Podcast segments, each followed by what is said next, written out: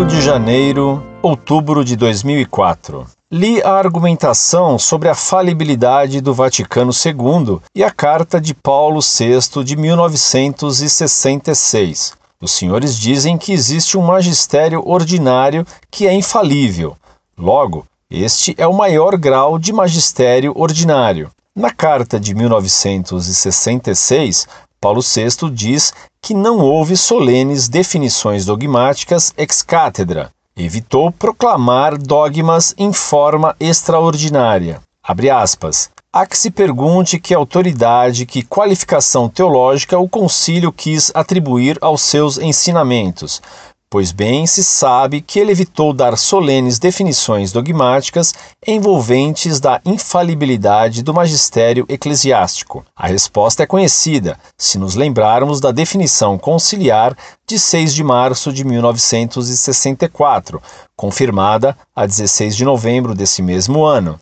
Dado o caráter pastoral do concílio, evitou este proclamar em forma extraordinária dogmas dotados da nota de infalibilidade. Todavia, conferiu a seus ensinamentos a autoridade do Supremo Magistério Ordinário. Fecha aspas. Mas em nenhum momento está dito que o concílio evitou proclamar sentenças infalíveis sob a forma ordinária. Se existe um grau infalível do magistério ordinário, este é o maior grau do magistério ordinário, logo, é o supremo magistério ordinário, porque supremo é sinônimo de máximo, superlativo. Portanto, o que Paulo VI disse foi que, embora sendo pastoral, sem anátemas, o ensino do concílio era infalível na forma de magistério ordinário infalível, embora não houvesse manifestações do magistério extraordinário ex cátedra. O que tem que ser feito é interpretar o texto à luz da tradição, sem rejeitar o texto do Vaticano II, que é infalível, como ensina Paulo VI e João Paulo II. Aliás, a posição de João Paulo II sobre o concílio é contra a dos senhores. Para ver isso, é só ler o prólogo do Catecismo.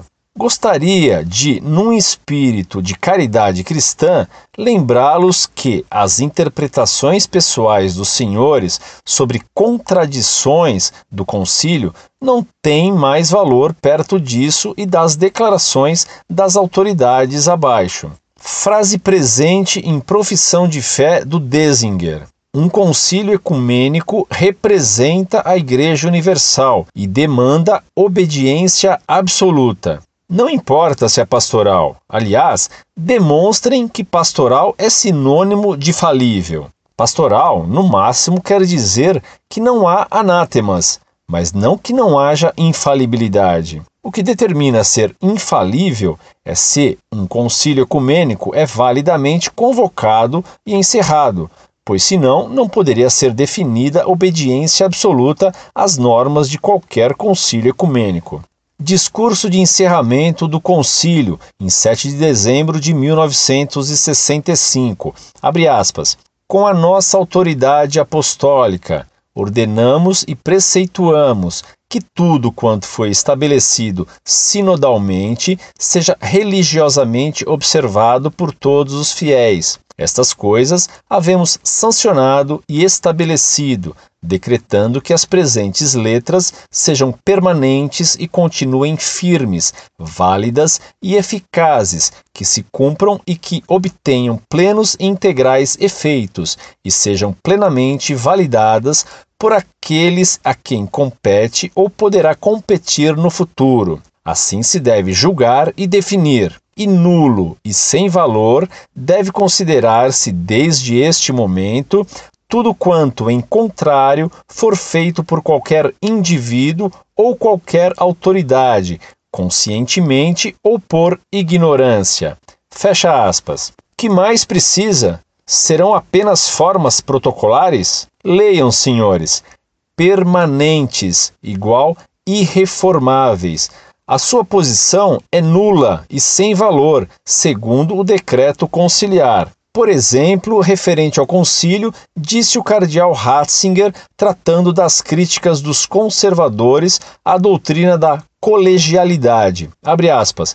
O Vaticano II é sustentado pela mesma autoridade do Vaticano I e de Trento. Fecha aspas. Rapporto sulla Fede, página 26. E João Paulo II, em carta ao cardeal Ratzinger, a propósito da possibilidade de acordo com Monsenhor Lefebvre, afirmou, abre aspas, nutrimos a profunda convicção de que o Espírito de verdade que fala à Igreja falou de modo particularmente solene e autorizado por meio do Concílio Vaticano II.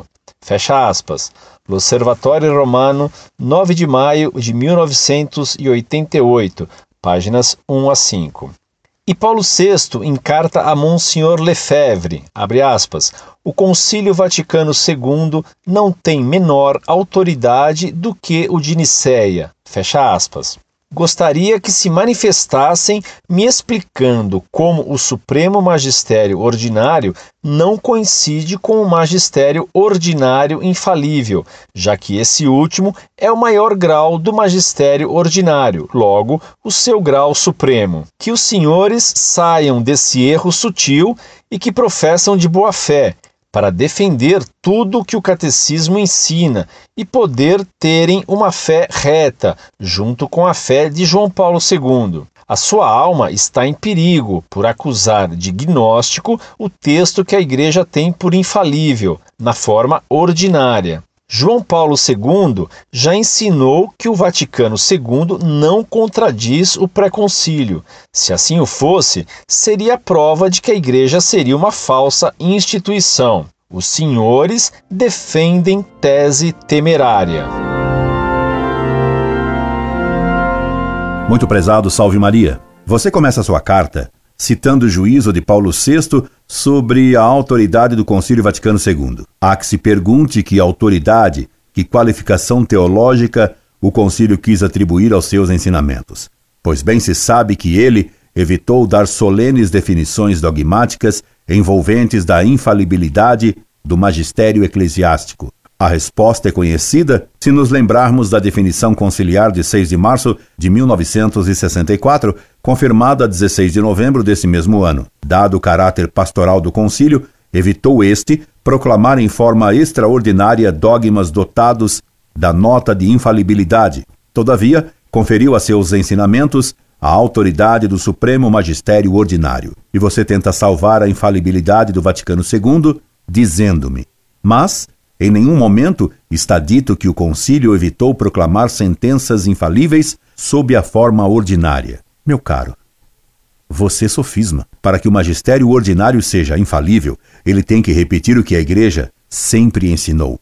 E o Vaticano II não repetiu o que a Igreja sempre ensinou. Ora, o cardeal Journet ensinou, ao contrário de ensinamentos que não são propostos, nem com esta universalidade, nem com esta constância, soluções a problemas recentes que a Igreja ainda não generalizou e nos quais, mais precisamente, ela, a Igreja, não entendeu engajar plenamente sua autoridade prudencial, nós diremos que o magistério não os propõe senão de modo falível. Cardeal Journet, L'Église du Verbe Incarné, página 456. Nesses casos, sem ter direito a uma fé divina ou infalível, os ensinamentos pontifícios, não dados expressamente como infalíveis, merecem sempre uma fé humana, e uma fé humana certa, tanto quanto não seja evidente, e ele o será raramente. Esta fé humana concedida aos ensinamentos não infalíveis da Igreja e chamada, em nossos dias, de assentimento piedoso, que se deveria batizar pelo nome de fé eclesiástica, do mesmo modo que chamamos de lei eclesiástica as leis humanas e variáveis da Igreja, para distingui-las das leis verdadeiramente divinas e imutáveis. L'évolution homogène du dogme catholique, página 429, página 479 e página 493, nota 1. Nós distinguimos, portanto, duas espécies de assentimento, a fé divina e a fé eclesiástica ou assentimento piedoso. Alguns distinguiram três, a fé divina, a fé eclesiástica ou mediantemente divina, o piedoso assentimento. Nesta divisão tripartite, a categoria intermediária deve ser, segundo nós, reduzida à primeira categoria. Cardeal Journet, L'Église du Verbe Incarné, página 454. Portanto, segundo o cardeal Journet, aos ensinamentos não infalíveis se deve apenas dar uma fé eclesiástica.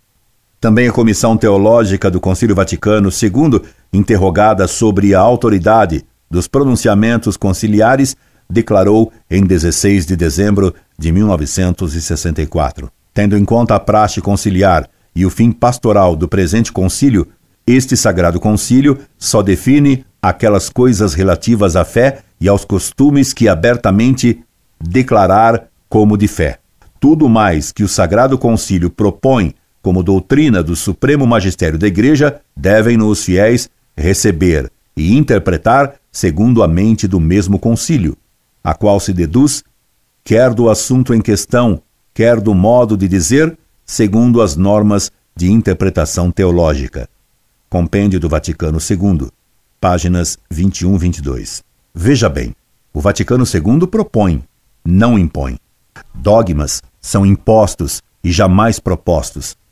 O que é apenas proposto não é obrigatório aceitar. Portanto, o Vaticano II não foi infalível coisa nenhuma, em que se pese a sua interpretação torcida. Você argumenta contra mim. Frase, presente em Profissão de Fé do Denzinger. Um concílio ecumênico representa a Igreja Universal e demanda obediência absoluta. Não importa se é pastoral. Meu caro e precipitado canonista, perdoe-me o termo didático. Sua conclusão é um solene erro. Se você tivesse razão, deveriam-se aceitar as heresias proclamadas no Concílio de Éfeso, de 449, um conciliálogo, e que foi chamado de Latrocínio de Éfeso, porque nele se assassinou São Flaviano.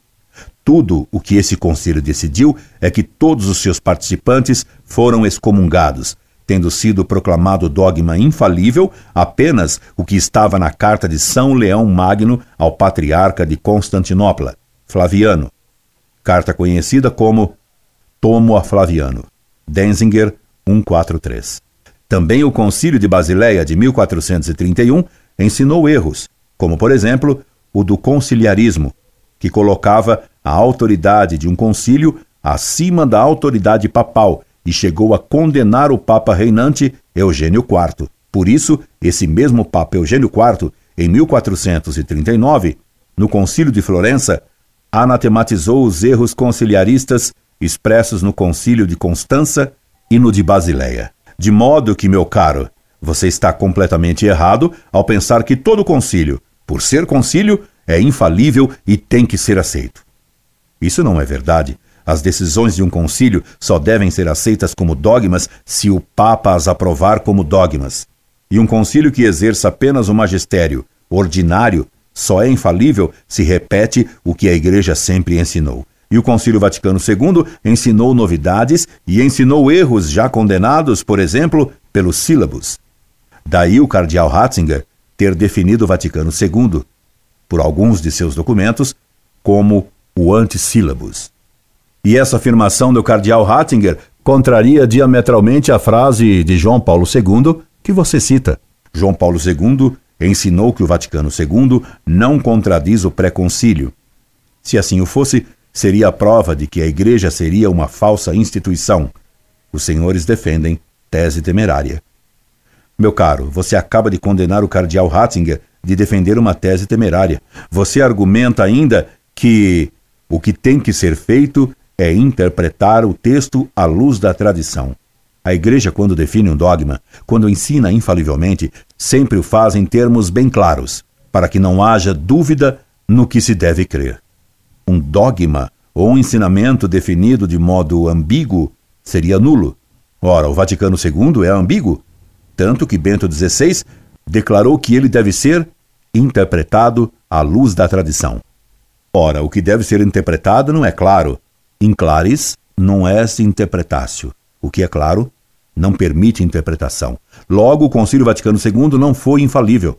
Portanto, o que o Concílio Vaticano II determinou não exige adesão de fé divina, mas tão só eclesiástica, como explica o cardeal Journet. As citações que você me faz de João Paulo II e do cardeal Ratzinger exprimem apenas opiniões deles, expressas em cartas ou discursos sem o caráter da infalibilidade. São opiniões muito respeitáveis, porém não infalíveis.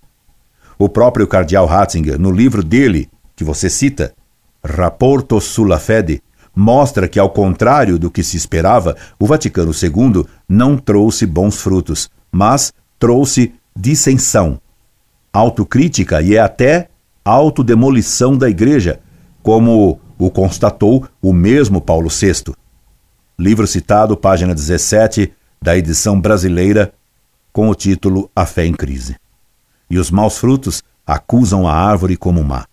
É verdade que o cardeal Ratzinger, na mesma página que acabo de citar, afirma estar convencido que os danos encontrados nestes últimos anos não são atribuíveis ao concílio verdadeiro, mas ao desencadear-se no interior da Igreja de forças latentes, agressivas, centrífugas.